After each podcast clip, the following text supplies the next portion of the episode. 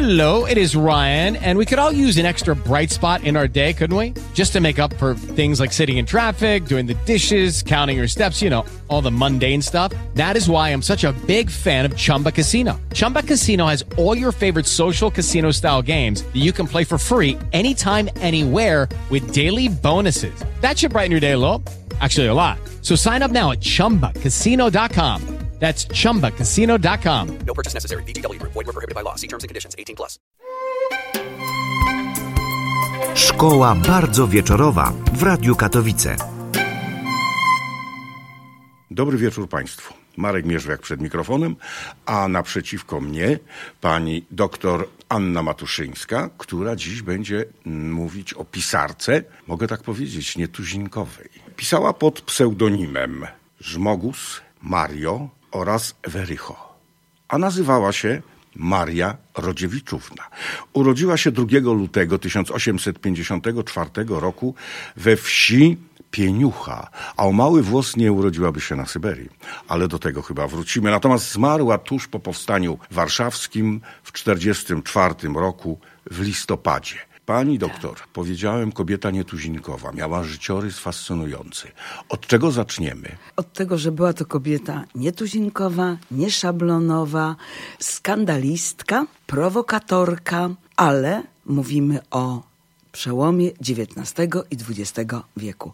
To, co wówczas było wychodzeniem poza pewne granice, dzisiaj w dużej mierze jest akceptowane, ale nie wszystko. Nie wszystkie jej zachowania by były akceptowane, Tak. dziś również. Tak. Dlatego ja mniej się czuję osobą kompetentną, żeby mówić o jej literaturze, bo jestem po prostu tylko czytelnikiem. Za to jest to fascynująca postać dla analiz socjologicznych. Jedną z metod socjologicznych jest właśnie analiza biografii i autobiografii.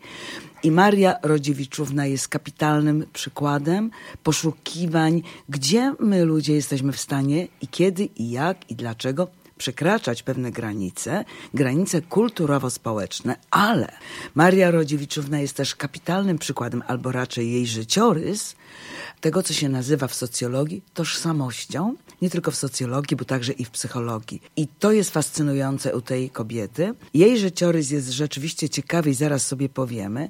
Za to muszę powiedzieć, że mam wrażenie, że jeszcze nikt tak naprawdę jej życia nie uporządkował, wszystkich faktów nie zebrał, bo nawet jej data urodzin, większość źródeł podaje, że był to 2 luty, ale nie do końca tak jest. 1864 rok, ale znajdziemy źródła, gdzie nawet podaje się datę, że to był 63 rok. Ale to są oczywiście pewne określone drobiazgi. Za to fascynujące, jeśli chodzi o to zamieszanie dotyczące jej biografii, jest to, że nie znalazłam źródeł, w których jednoznacznie jest powiedziane, jaki wielki jest jej dorobek. Znalazłam źródła, które mówią o 30 powieściach, 44 powieściach, 58 powieściach. Proszę mnie nie pytać, ile napisała. Jedno jest pewne, więcej niż Henryk Sienkiewicz.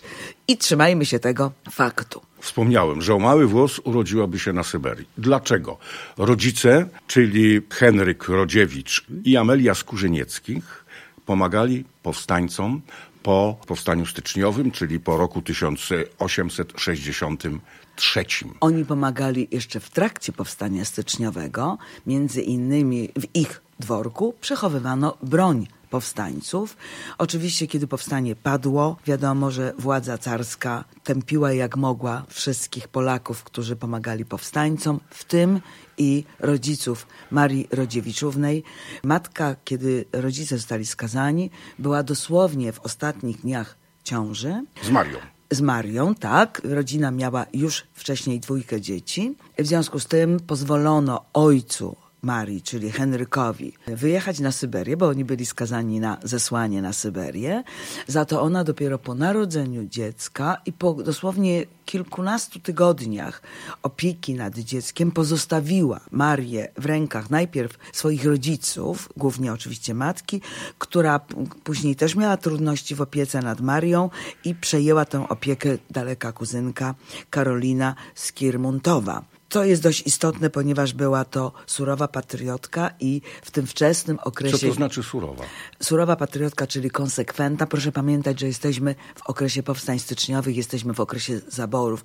Tamten patriotyzm to był patriotyzm, walka o każdą cząstkę polskości, od języka począwszy poprzez tradycję, kulturę, no i skończywszy oczywiście na terytorium, które całkowicie było zawładnięte, w tym wypadku akurat przez Rosjan. Rosjan, tak. Czy państwo carskie też należałoby powiedzieć. Powiedzieć. I właśnie owa ciotka z Kirmontowa była bardzo propatriotycznie, tak jak zresztą i rodzice y, Marii nastawieni i trwała na stanowisku, że najważniejsze to bronić ziemi ojców. Miało to miejsce do siódmego roku życia Marii, czyli kiedy była dzieckiem, które chłonie wszystko.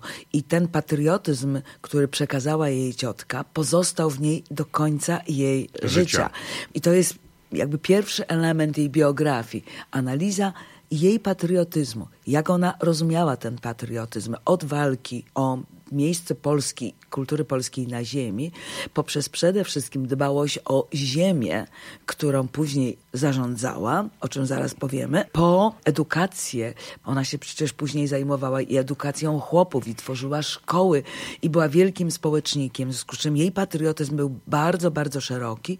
To jest patriotyzm tamtych lat, czyli najpierw pod zaborami, potem pierwsza wojna światowa, okres międzywojenny, z którym miała problem dość duży, z bardzo wielu powodów, no i oczywiście okres okupacji, który spędziła w Warszawie.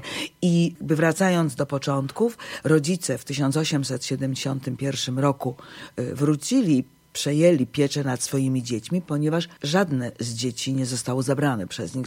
Dzieci zostały po prostu no, na terenie dzisiejszej... krewnych, tak? U krewnych, na terenie dzisiejszej Białorusi, ale w tamtym czasie Grodzieńszczyzny. Grodzieńszczyzny, właśnie gdzie no, znaczna część Polaków żyła, miała swoje feudalne gospodarstwa, bo też trzeba powiedzieć, że to jest jeszcze okres feudalizmu, czyli arystokracja, szlachta jest właścicielem, zarządza, a pracują po prostu chłopi, co w późniejszym okresie, kiedy Maria przejęła funkcje zarządcze, miało dość istotne znaczenie bo ona była Polką i to taką z krwi i kości Polką ze względu na to, że z domu to wyniosła, a chłopi, którzy pracowali w jej ogromnym gospodarstwie, byli Białorusinami, co miało też określone znaczenie, ale ona sobie z tym problemem kapitalnie poradziła, bo nie kto inny, tylko ci chłopi dziękowali jej potem za znakomite zarządzanie ziemią, bo przecież mieli tam możliwość pracy, byli tam pod opieką medyczną,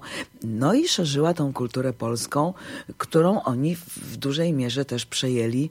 I Właśnie od niej chyba. Właśnie od niej, tak, dokładnie, właśnie od niej. Tak więc Maria była wychowywana przez surową ciotkę, surową patriotkę. Kiedy rodzice wrócili, dzięki amnestii y, zresztą wrócili, 1871 tak, rok. i co jest Rodzice ważne, wracają. I co jest ważne, rodzice nie tylko byli zesłani na Syberię, ale dokonano całkowitej konfiskaty ich majątku, bo nie powiedzieliśmy tego, że byli to ziemianie, że była to szlachta, dobrze urodzona, dobrze wychowana właśnie w duchu takiej tradycji polskiej szlachty, więc kiedy wrócili z zesłania, nie mieli po prostu nic oprócz przyjaciół i oprócz krewnych. Dlatego też ojciec Henryk podjął decyzję, że pojadą do Warszawy, bo tam jakaś praca się dla nich znajdzie. I rzeczywiście on, mówiąc współczesnym językiem, był zarządcą nieruchomości. Kamienicy. Tak, ja tak mówię współczesnym językiem, zarządzał czy administrował kamienicami, potem nieco większym majątkiem swoich y, przyjaciół.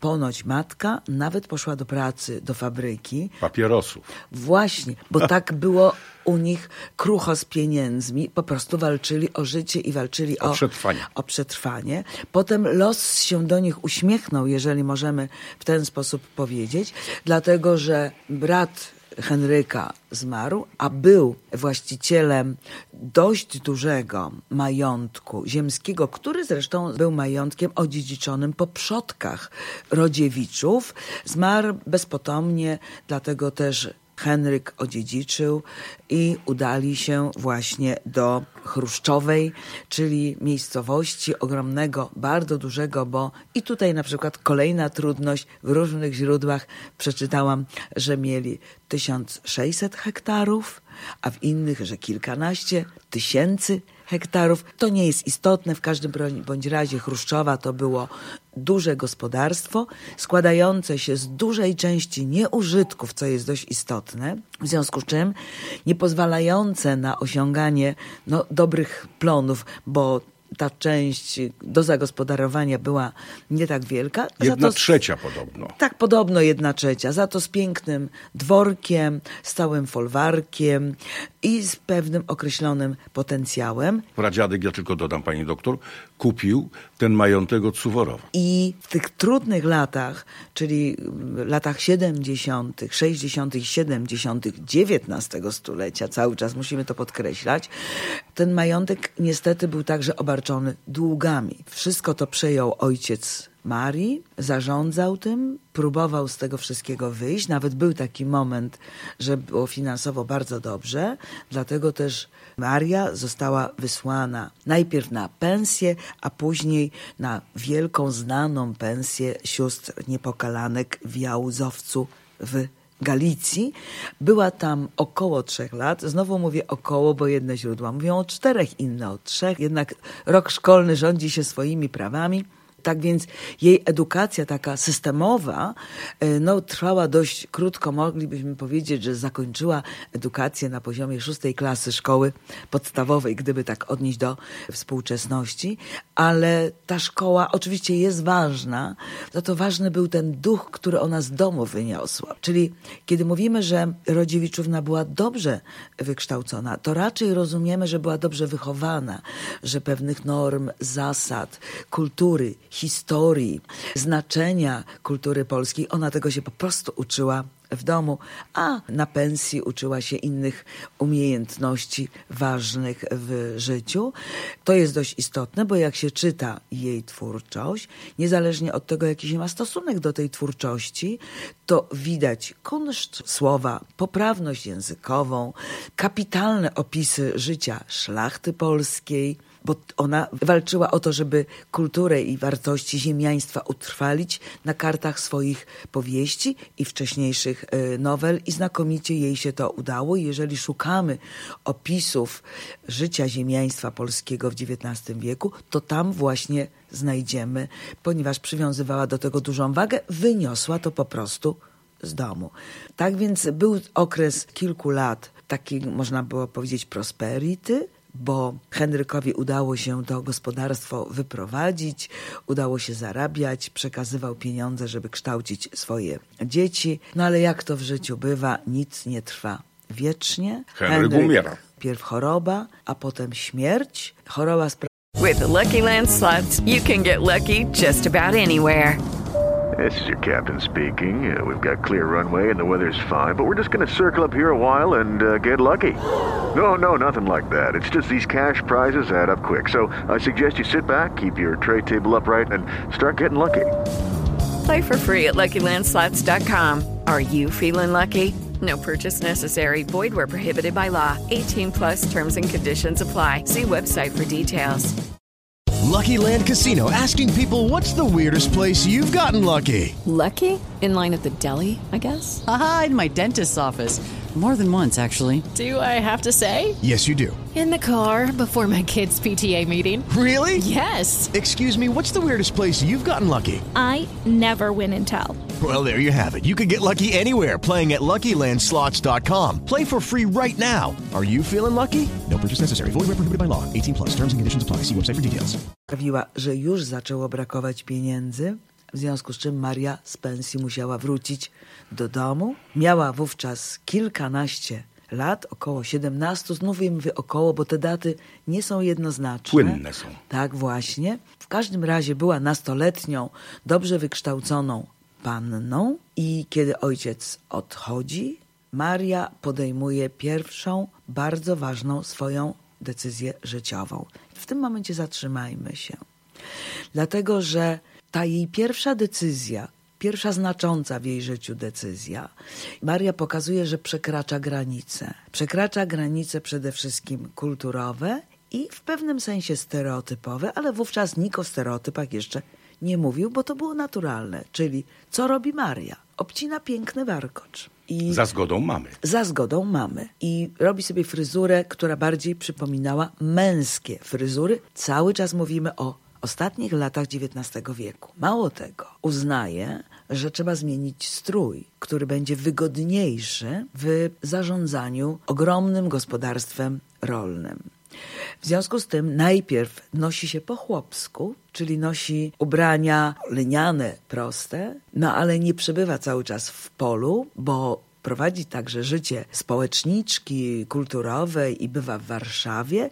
W związku z tym w takich bardziej oficjalnych, formalnych kontaktach przybiera strój, który wówczas uznawany był za całkowicie męski, czyli surdut, marynarka, krawat. Potem, jak widać na zdjęciach, niewielu zresztą, które pozostały, czasem jest to naprawdę bardzo eleganckie i myślę, że wiele współczesnych kobiet chętnie by się dzisiaj tak ubrało, bo mamy zupełnie inne czasy, ale przekracza granice, dlatego że pokazuje, że ona jako kobieta może nosić się jak mężczyzna. I to jest przekraczanie pewnych granic. Te granice przekracza dalej. Podejmuje decyzję o przejęciu w zarząd, w swój własny zarząd gospodarstwo, które zostawił ojciec, czyli przejmuje coś, co w tamtych czasach zarządzanie gospodarstwem rolnym było typowe dla mężczyzn. Mało tego, kulturowo była norma, że biznesem, interesem, zarządzaniem, organizowaniem pracy, wydawaniem poleceń itd.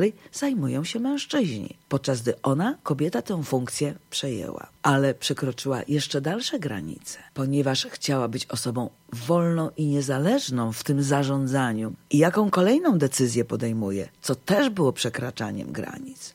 Podejmuje decyzję, że nie tylko będzie zarządzała, ale będzie w pełni właścicielem tej posiadłości, w związku z czym podejmuje decyzję o spłacie swojego rodzeństwa, żeby być w pełni i jedyną właścicielką tego gospodarstwa. Czyli przejmując w zarząd, przejmuje także długi, które w czasie choroby ojca się pojawiły, podejmuje decyzję spłaty długów, spłaty rodzeństwa, no i bycia panią na gospodarstwie od początku do końca, wolną, samodzielną, niezależną. Pani na Włościach w majątku Chruszowa. To Maria Rodziewiczówna. Dzisiaj właśnie o tej pisarce w szkole bardzo wieczorowej Polskiego Radia Katowice wykłada pani doktor Anna Matuszyńska.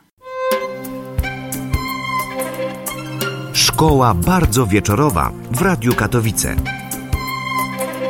Nie śpi, bo nie będziesz wiedział. To wówczas Maria Rodziewiczówna debiutuje literacko. Dokładnie tak, bo kiedy te obciążenia finansowe no, ciążą jej i widzi, że to gospodarstwo tak szybko nie będzie przynosiło zysków, mało tego, jej mama jest taka trochę bezradna. Jej mama była jej absolutnym przeciwieństwem. Mama wymagała opieki, ale Maria się czuła bardzo wobec tego zobowiązana. Kiedy się orientuje, że nie uniesie ciężaru finansowego, a lubi pisać i lubi czytać. Ona zresztą, jak przyjechała do Chruszowej, to w ogóle ściągnęła ogromną bibliotekę, żeby mieć dostęp do lektur. Zaczyna pisać, co jak się okazuje, przychodziło jej dość łatwo. Zaczęła od nowel, a następnie zaczęła pisać powieści. No i pierwszą jej debiutancką powieść opublikowała Maria Konopnicka w Świcie, w odcinkach. No i stąd między innymi zaczęła się przyjaźń z Marią Konopnicką, która trwała całe ich życie. To był straszny dziadunio. Debiutancka powieść to był straszny dziadunio i od tego się wszystko zaczęło i potem wiedziała, że pisząc będzie mogła unieść ciężar finansowy. No i tak, normalnie to powinno być tak, że pisarz ma niezależne źródło utrzymania, na przykład z renty i może spokojnie pisać. U niej było dokładnie odwrotnie. Pisarstwo pomagało jej utrzymać to gospodarstwo. Było to nietypowe, było to kolejne przełamywanie pewnych barier, pewnych no, granic. I to jest niezwykle istotne. Jeszcze chcę powiedzieć o jednej rzeczy. Otóż dzięki jej pracy ona harowała. w ciągu kilku lat majątek stał się naprawdę przykładem doskonałego majątku i otoczenie mówiło, jak wspaniale ona nim zarządza. Ale pisarstwo jej po prostu w tym pomogło, bo dzięki honorarium, dochodom, które Mogła przyszły z inwestować. czasem mogła inwestować, co czyniła. I był to tytan pracy. Zarządzała gospodarstwem, pisała książki, bardzo liczne, ale jeszcze była ogromnym społecznikiem i zaraz sobie powiemy, co robiła. Za to chcę powiedzieć, że ona właśnie z domu rodzinnego, szeroko rozumianej rodziny, wyniosła ideę, że dwór feudalny, dwór szlachecki pełni funkcje i role cywilizacyjne. To znaczy, ona promowała, znowu współczesny język, prawda, ale siała kulturę, siała wiedzę na temat Polski, Polaków, języka, kultury i tak.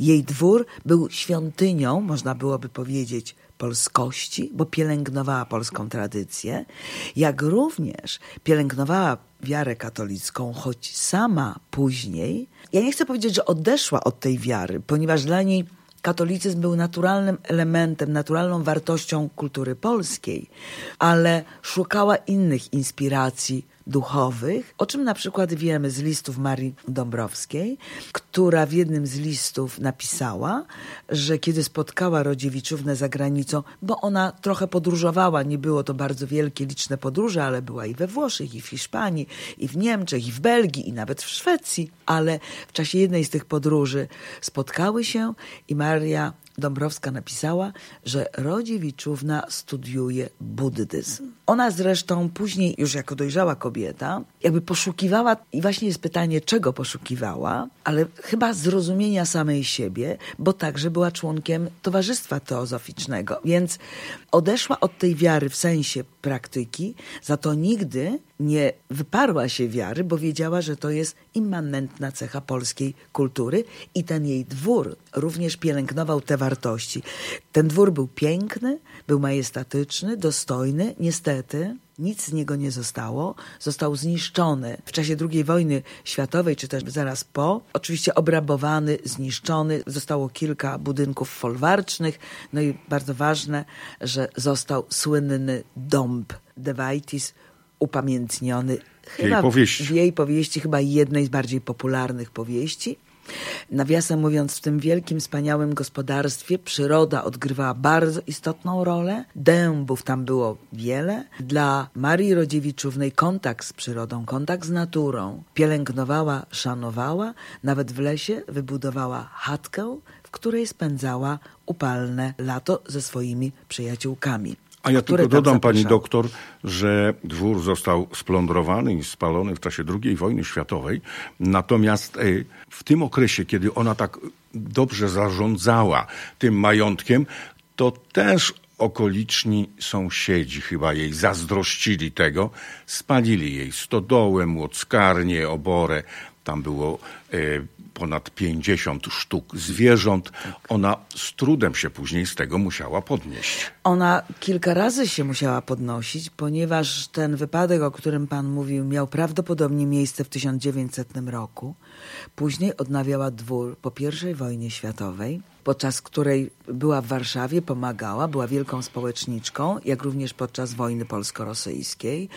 I znowu musiała go odnawiać i odbudować. Także ona z takimi zdarzeniami się stykała wielokrotnie. I tu przy tej okazji warto powiedzieć o kolejnym przekraczaniu granic przez Rodziewiczównę. Otóż polska natura, jeśli mogę tak powiedzieć, jest taka trochę pesymistyczna, marudna, nawet dzisiaj, markotna. Jak trochę znamy nawet tej literatury z XIX wieku, choćby wystarczy sobie przypomnieć Noce i Dnie, Marii Dąbrowskiej. to tam taka nasza natura pesymistyczna, wyrażona przez bohaterkę Nocy i Dni, Barbara. właśnie w przeciwieństwie do jej męża. Ale to nie była cecha Marii Rodziewiczównej, to była optymistka. Ona nawet podczas powstania warszawskiego, kiedy już była prawie 80-letnią staruszką, żyjącą w skandalicznych, okrutnych warunkach, snuła plany na przyszłość. Więc myślę, że te liczne trudności, które ona przełamywała, radziła sobie z nimi właśnie dlatego, że miała naturę optymistyczną, patrzącą w przyszłość z nadzieją i to bardzo jej w życiu pomagało. Ale była też dobrym człowiekiem, ponieważ chłopi okoliczni, którzy u niej pracowali, ale nie tylko, którzy się z nią spotykali, korzystali z pomocy medycznej, którą ona zapewniała i kiedy ten dwór został zniszczony w dużym procencie, to chłopi jej pomagali w odbudowie. Dokładnie. I chłopi bardzo sobie to cenili. Ja przypominam, że zdecydowana większość tych chłopów była pochodzenia białoruskiego. I tam, jeżeli mówiliśmy o tym podpaleniu, to istniały podejrzenia, że to wynika właśnie z tego. Ale nie ma żadnych, żadnych dowodów, kto tak naprawdę to podpalił. Wiemy tylko, że takie zdarzenie miało miejsce i ona się z tym borykała. Ale ci chłopi, kiedy celebrowano 50-lecie jej zarządzania tym gospodarstwem w 1937 roku. Chłopi przygotowali specjalny album z dedykacją, gdzie napisali Sprawiedliwej Pani i matce za 50 lat wspólnej pracy. To zdanie chyba oddaje szacunek i stosunek wszystkich chłopów i wszystkich, którzy z nią po prostu tam, w tamtym regionie współpracowali. Cenili sobie jej zaradność, cenili sobie jej y, rolę pomocniczości. No była po prostu dobrą panią, choć na początku chcieliby mieć dobrego gospodarza. Pojawia się obok Marii Helena Weichert. O Helenie Weichert tak naprawdę wiemy najmniej. Wiemy, że pochodziła z bardzo dobrego rodu, że była też świetnie wychowana i że długie lata pomieszkiwała z nią, ale muszę powiedzieć, że są i takie źródła i interpretacje, które mówią o tym, że do 1919 roku, kiedy do Chruszowej przyjechała wieloletnia do końca życia przyjaciółka, With the Lucky Land slots, you can get lucky just about anywhere. This is your captain speaking. Uh, we've got clear runway and the weather's fine, but we're just going to circle up here a while and uh, get lucky. No, no, nothing like that. It's just these cash prizes add up quick. So I suggest you sit back, keep your tray table upright, and start getting lucky. Play for free at LuckyLandSlots.com. Are you feeling lucky? No purchase necessary. Void where prohibited by law. 18 plus terms and conditions apply. See website for details. Duka e, Marii Jadwiga Skirmontówna zamieszkiwała z nią Helena Weichert. Ale niektóre źródła mówią o tym, że do 1919 roku Maria mieszkała sama, oczywiście po śmierci mamy. Więc są różne źródła i są różne interpretacje. Generalnie wiemy, że Helena Weichert z nią zamieszkiwała. No i co jest istotne? To jest kolejne przekraczanie granic Marii Rodziewiczównej. Mieszkała długie lata z jedną kobietą, potem z drugą, za chwileczkę o tym powiemy. Co oczywiście nie było dziwne, że kobiety mieszkały razem, to, to nie, w tym, nie w tym rzecz, ale obie i Helena Weichert i Maria Rodziewiczówna nosiły się po męsku na tamte czasy. Mało tego, i Maria i Helena w swoich zachowaniach, sposobie chodzenia, nawet mówienia miały bardzo wiele cech męskich. Tak ją zresztą owi chłopi widzieli, że jest prawdziwym mężczyzną, ale nie w spódnicy, bo ona przejęła jednak ten męski sposób y, chodzenia czy prezentowania się. I tutaj zatrzymajmy się znowu, ponieważ chcę do tego podejść trochę socjologicznie. Otóż dla socjologów bardzo ważne jest pojęcie tożsamości. Tożsamość to inaczej, kim ja się czuję, że jestem. Kiedy Maria Rodziewiczówna ogłosiła, mając 17 lat, że po pierwsze nigdy nie wyjdzie za mąż, po drugie ścina włosy, po trzecie przejmuje zewnętrzne przejawy, symbole o charakterze męskim, pokazywała tak naprawdę, kim ona się czuje, będąc w pełni świadomą, że jest to przełamywanie pewnych norm kulturowych. I teraz, dzisiaj współcześnie, nie za czasów Rodziewiczównej, mówimy, wiemy na podstawie badań, że mamy tak naprawdę do czynienia z trzema płciami. Płcią biologiczną, czyli to, z czym natura nas rodzi. Płeć biologiczna pełni bardzo istotną rolę, mianowicie reprodukcyjną. Dlatego tak się rodzimy. Ale dzisiaj wiemy, że mamy płeć kulturową, czyli kiedy się rodzimy kobietą lub mężczyzną, społeczeństwo, w którym żyjemy, przypisuje nam określone role, zadania i oczekuje, że my się wedle pewnych wzorców będziemy zachowywać. Czyli, żeby podać banalny przykład, jak się rodzi dziewczynka, kupujemy różowe ciuszki, jak chłopczyk mały, kupujemy niebieskie. Żyjemy w społeczeństwie i potrzebujemy być akceptowani. W związku z powyższym, że społeczeństwo tworzy pewne normy, my chcemy być akceptowani, chcemy być uznani, jesteśmy konformistami, dzięki temu mamy ład społeczny. Maria łamała to tabu i powiedziała nie. Ja, jako zarządca gospodarstwa, pełnię funkcje przypisane kulturowo mężczyznom, w związku z czym przybieram męski sposób bycia, zachowania. I teraz ona ponoć i w języku, i w stosunku do chłopów czasami przekraczała granice. Nie oczekujemy, żeby kobiety mówiły wulgarnie, nawet dzisiaj, a w tamtych czasach to już w ogóle. Za to ona, kiedy zarządzała, ten jej język był no taki twardy, taki mocny. Mało tego, prawdopodobnie czasami musiała nie tylko fuknąć, ale musiała wyegzekwować określone zachowania. No i doszło do jednego znanego incydentu, kiedy, no krótko mówiąc, użyła siły fizycznej. W stosunku pobiła? Pobiła jednego z chłopów, który, proszę popatrzeć, też przekraczał granicę, bo nie bał się tamtejszych feudalnych relacji, tylko krótko mówiąc, oddał sprawę do sądu. Maria, widząc, że jest w trudnej sytuacji i że nawet może pójść do więzienia za ten wyczyn, podjęła decyzję o zadośćuczynieniu temu chłopu, płacąc określoną kwotę. Znowu ta kwota w różnych źródłach jest różna. Ja znam 5 rubli. No więc dlatego mówię, że są różne źródła, różne mówią.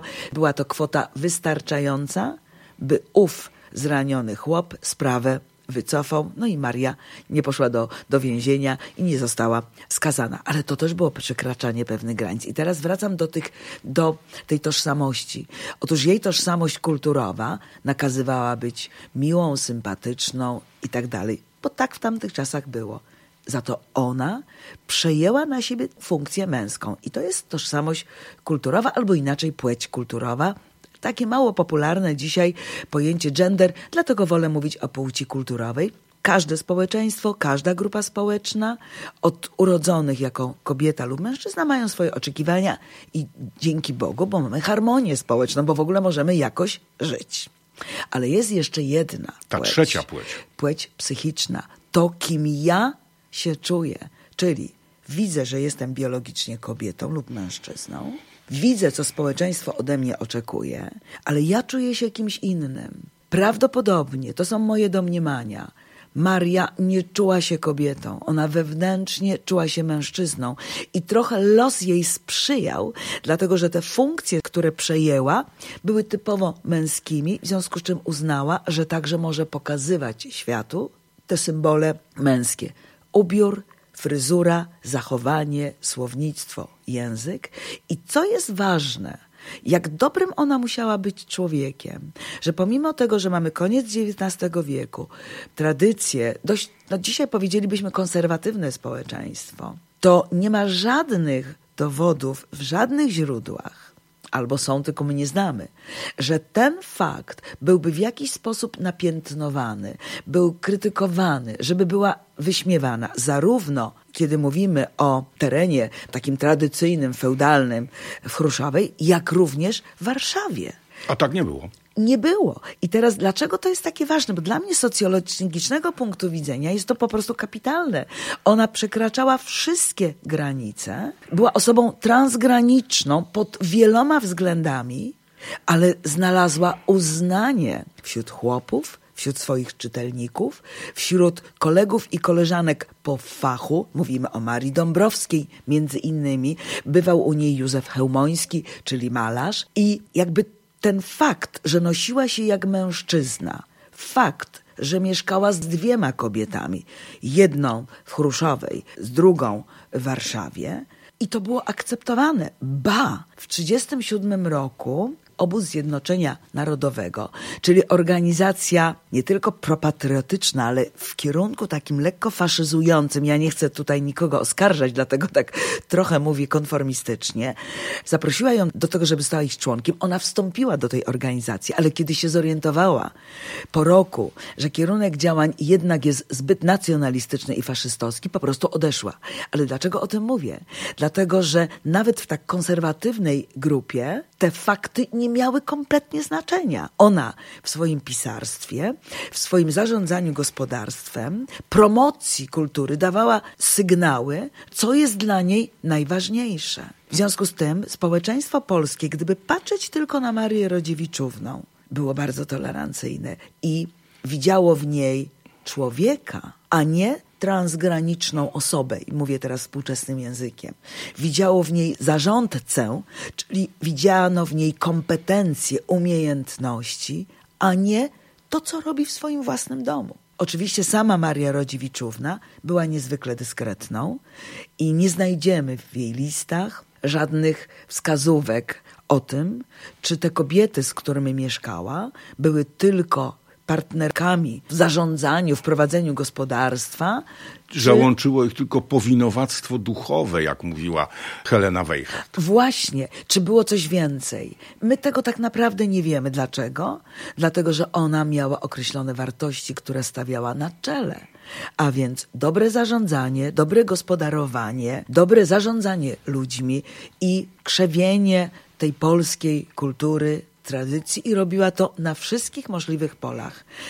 I z socjologicznego punktu widzenia dla mnie jest to pytanie, czym różni się społeczeństwo tamto, które akceptowało, chwaliło postać przekraczającą granice kulturowe na wielu polach, od współczesności. Dzisiaj czasami spotykamy się ze zdarzeniami, z zjawiskami, gdzie ta transgraniczność, czyli przekraczanie granic, no, jest bardzo trudno akceptowalne, żeby nie powiedzieć nieakceptowalne. O Marii Rodziewiczównej, niebanalnej kobiecie, wspaniałej pisarce, której niektóre utwory czytamy do dziś, opowiada w szkole bardzo wieczorowej pani doktor Anna Matuszyńska. Szkoła bardzo wieczorowa w Radiu Katowice. Nie śpi, bo nie będziesz wiedział. W 1937 roku, 11 listopada dokładnie, Maria Rociewiczówna zostaje odznaczona Krzyżem Komandorskim Orderu Odrodzenia Polski. Później dostaje jeszcze Krzyż Oficerski Orderu Odrodzenia Polski, Złoty Wawrzyn Akademicki, wreszcie odznakę honorową Orlęta za pomaganie w czasie wojny Orlentom Lwowskim i ten dyplom ceniła sobie najbardziej. Ale pani doktor, Powiedzmy dwa słowa o twórczości, bo ta twórczość jest bogata, ale ona dziś już troszkę nas nie przekonuje. Jeszcze czytamy między ustami a brzegiem Pucharu. Jeszcze czytamy Devaitis. Jeszcze czytamy Lato leśnych ludzi. Ale już inne utwory trącą myszką. Tak, trącą myszką, ale jak się okazuje, czytelników nadal ma wielu, bo kilka lat temu wszystkie książki, wszystkie znane książki czy popularne książki zostały wspólnie razem wydane. Jest to literatura, którą moglibyśmy powiedzieć no, pierwszym polskim harlekinem, prawda? Jest to literatura sentymentalna. Jest to literatura, gdzie Rodziewiczówna bardzo pięknie mówi o miłości między mężczyzną a kobietą, gdzie opisuje stany emocjonalne kobiety. Jest to fascynujące bo ona sama nigdy takiej miłości nie zaznała, a jednak rozumiała miłość. I dlatego może w chwilach trudnych te książki jednak nadal są czytane, choć oczywiście jest to literatura sentymentalna. Jest to literatura, którą moglibyśmy dzisiaj powiedzieć taka trochę popowa. Gdyby użyć współczesnego języka, to jest taka popularna literatura, ale ona była bardzo potrzebna w tamtych czasach. Ona też była ku pokrzepieniu serc. Ludzie ją czytali. I myślę sobie, że Rodziewiczówna będzie nadal czytana, może już nie przez masowego odbiorcę, ale nadal znajduje swoich wiernych czytelników i możemy na przykład w internecie znaleźć współczesne recenzje tych książek pisane albo mówione, bo czasami są to wideoblogi, przez osoby bardzo młode, w wieku dwudziestu kilku lat. Czyli ten sentymentalizm jest nadal ważny. Co prawda trąci myszką, my dzisiaj to widzimy trochę inaczej, ale są ludzie, którzy potrzebują tego. Pan wspomniał Lato Leśnych Ludzi. To jest kapitalna książka, która dzisiaj ma niesamowite znaczenie. Ponieważ dzisiaj wiemy, jak wiele złego przyrodzie człowiek zrobił, a Maria Rodziewiczówna była, jeśli mówić, że ona kogokolwiek kochała, to przede wszystkim kochała przyrodę. I ta książka jest hołdem Rodziewiczównej dla związku człowieka z przyrodą. Moim zdaniem ta książka może być pewnym takim hymnem, czy jakąś taką formą dla ruchów ekologicznych, bo ona krzyczy bądźmy blisko przyrody, wróćmy do przyrody. I była na pewno pierwszym ekologiem świadomym, jak ważną rolę w życiu każdego człowieka pełni właśnie przyroda. Druga wartość, dla mnie niezwykle istotna tej literatury, to jest to, że opisy dworów szlacheckich są bardzo dokładne.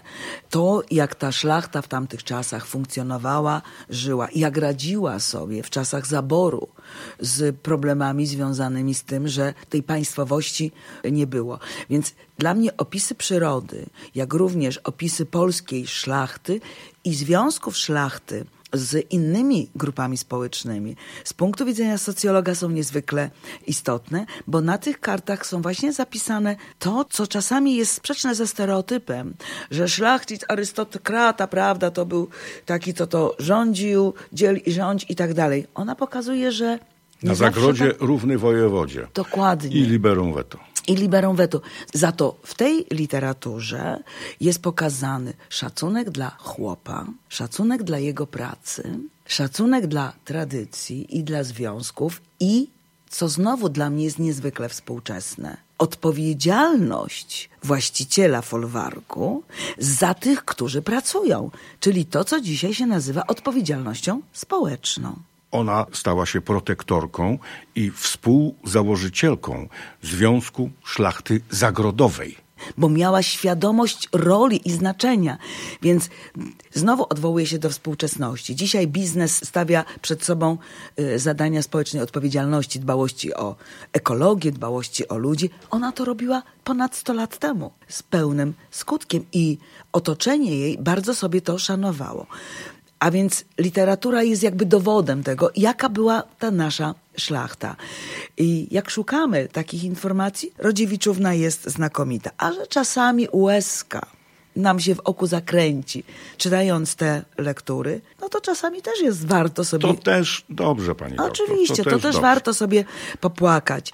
Oczywiście dla wielu współczesnych specjalistów od, od literatury powiedzą, że nie, że to jest takie za proste, za prymitywne, bo rzeczywiście czasami tam te emocje, które łączą bohaterów książek Rodziewiczównej są wyłożone kawa na ławę. My dzisiaj troszeczkę robimy, żeby to bardziej tak subtelnie, prawda, żeby czytelnik sam tych emocjonalnych związków się doszukiwał. Tam jest to po prostu pokazane wprost, ale ona pisała dla innego czytelnika, dla czytelnika zupełnie z innej epoki i należy sobie to cenić. Trzy książki zostały sfilmowane. To Florian, to Wrząs i chyba najpopularniejsza jej książka Między ustami a brzegiem Pucharu w roku 1987. Zbigniew Kuźmiński z Jackiem Chmielnikiem w roli głównej nakręcił ten film i w tym filmie pokazana jest przemiana człowieka, który troszkę daleko był od Polski, bo to mm, naleciałości pruskie mm, były w jego rodzinie, ale pod y, wpływem miłości do kobiety on się zmienia i nagle jest wielkim patriotą. Tu też pokazane jest tej, w tej książce, a także i w tym filmie, Filmie? jak bardzo ważny jest ów patriotyzm i jak ten patriotyzm się rodzi. Między, między innymi o Wrzosie pan wspomniał. Wrzos był sfilmowany jeszcze przed, Przed wojną. tak. Nawiasem mówiąc, y, widziałam wielokrotnie ten film, bo jak byłam młodą osobą, to często go pokazywano i z dużą przyjemnością to obejrzałam. Za to najbardziej uznana jej książka to Devaitis. To jest ta książka, która uznawana jest za największe osiągnięcie literackie y, oczami krytyków, może mniej czytelników, ale czytelnik ma prawo szukać różnych emocji i różnych, i różnych wrażeń y, w różnej literaturze, więc ta książka uznawana jest za największe jej osiągnięcie. Co jest ważne, napisała książek więcej niż Sienkiewicz. Czytana była przez większą liczbę czytelników niż Sienkiewicz, o którym wiemy, no, że był także popularnym przecież autorem i No dostał Nagrodę Nobla. Dokładnie. I no właśnie. A ona, no nie, nie miała szans. Ale co chcę powiedzieć, że dla czytelników międzywojnia jej lektury były bardzo istotne, dlatego że kiedy borykała się z ogromnymi trudnościami w czasie II wojny światowej, ponieważ no musimy powiedzieć, że Niemcy, którzy wkroczyli na tereny, gdzie żyła Rodziewiczówna, specjalnie się nie przejmowali, kim Rodziewiczówna jest i zostawili ją w spokoju. Za to niestety, kiedy potem przyszli Armia Czerwona, ja już tutaj będę używać takich zwrotów, no to oczywiście po pierwsze to kilka osób zostało zamordowanych z jej folwarku, jak również no, została ona zmuszana do opuszczenia. Najpierw z Jadwigą y, żyły w dwóch maleńkich pokojach, po czym dzięki sfałszowanym... Tak, dzięki sfałszowanym dowodom, że są pochodzenia niemieckiego, udało im się uciec. No i po różnych kłopotach i trudnościach trafiły do Warszawy i okupację spędziły w Warszawie. Ale mówię o tym, żeby połączyć jej literaturę z okresem warszawskim, ponieważ naprawdę miały wielkie problemy, za to ludzie pamiętali jej książki. I one przeżyły okres warszawski, a szczególnie powstanie warszawskie, dzięki tym, że ludzie wiedzieli, kto to jest Rodziewiczówna. I krótko mówiąc, zaopatrzenie, to, że one w ogóle przeżyły ten okres, dzięki temu, że ludzie się dzielili, bo to była Rodziewiczówna. Czyli jakby ślad tej twórczości w umysłach ludzi bardzo był głęboki i czuli się zobowiązani żeby jej pomóc. Zresztą później po powstaniu, kiedy uciekały i szukały dla siebie swojego miejsca, to właśnie czytelnicy książek, o to Rodziewiczówna, choć ona wyglądała absolutnie inaczej wówczas, ale kojarzono, pomagano i ta jej literatura i ten wizerunek, który sobie przez lata wypracowała, że jest dobrym człowiekiem, nieważne jak wyglądam, jestem dobrym człowiekiem, dawałam ludziom tą taką lekką, ale jednak duchową strawę pomogło jej. Niestety ona się borykała od lat z astmą, dlatego też trudy powstania warszawskiego, a potem trudy ucieczki sprawiły, że na zapalenie płuc w listopadzie 1944 roku zmarła, czyli nie doczekała wyzwolenia. Ale jeszcze przypomnijmy, pani doktor, jak zachowywali się ludzie, kiedy ona została aresztowana i osadzona w takim obozie przejściowym w Łodzi. W Łodzi, tak. To był rok 1940, kiedy jej czytelnicy poznali ją i podchodzili do niej. Całowali ją w ręce i obejmowali jej nogi i wyrażali hołd za jej twórczość. To był rok 40.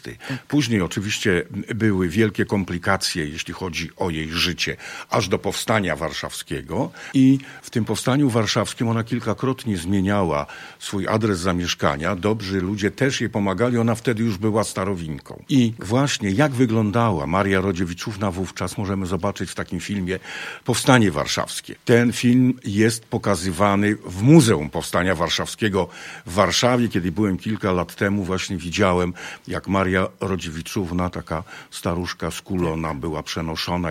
To wzruszające obrazy, ale mówiące o tym, jakim szacunkiem ona się cieszyła do ostatnich swoich dni. Dlatego, kiedy mówimy o literaturze, nie patrzmy na to, czy to jest literatura wielkich czy niskich lotów. Patrzmy, jakie znaczenie ta literatura miała dla tych, dla których ona pisała. A te dowody w czasie wojny, które jej ludzie dawali, świadczą o tym, że potrzebowali takiej literatury, cenili sobie taką literaturę i spełniła ona w ich życiu bardzo ważną funkcję i i rolę. W związku z czym nie krytykujmy tej literatury, patrzmy na funkcje społeczne i kulturowe tejże. No i myślmy, że myślę, że Lato leśnych ludzi obowiązkowe do przeczytania dzisiaj. Zobaczymy świat w zupełnie innym kolorze. Nawiasem mówiąc, w tej książce ona pisze także o sobie, ukrywa się tam pod określonym pseudonimem, ale tak naprawdę pisze o sobie i pisze, jak strasznie ważny jest związek człowieka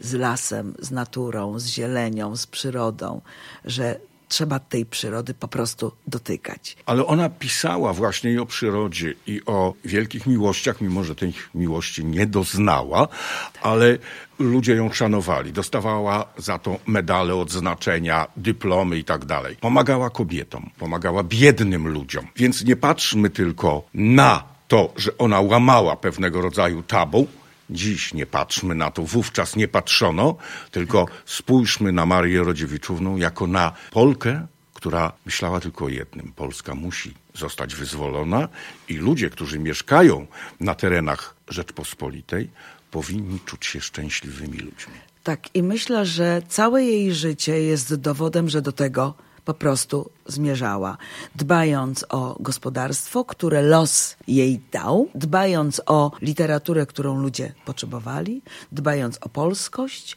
o kulturę, o język i o drugiego człowieka. I to jest chyba ogromna, ogromna zasługa i wartość Marii Rodziewiczównej i warto współcześnie do niej wracać.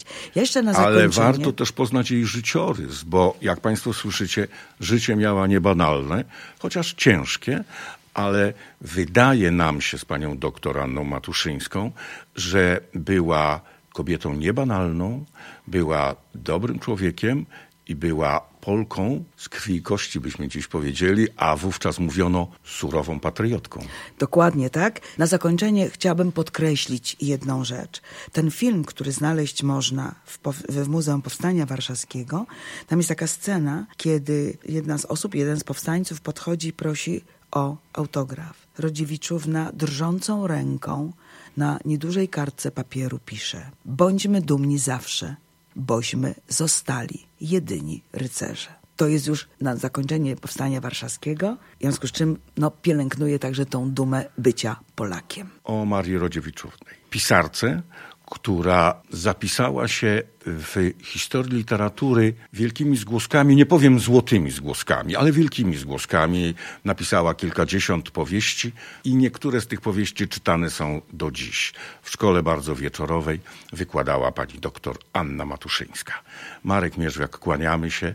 Zachęcamy do przeczytania chociaż jednej powieści tej autorki, no i może do zobaczenia filmu tego starego wrzos przedwojennego, a może tego sprzed y, kilkudziesięciu lat, więc ustami a brzegiem Pucharu, a może jak zostanie wznowiony spektakl w Teatrze Zagłębia, to proszę odwiedzić ten teatr i zobaczyć, jak Remigiusz Brzyk przedstawia tam właśnie na deskach sosnowieckiej sceny naszą bohaterkę. Dobranoc. Szkoła bardzo wieczorowa w Radiu Katowice.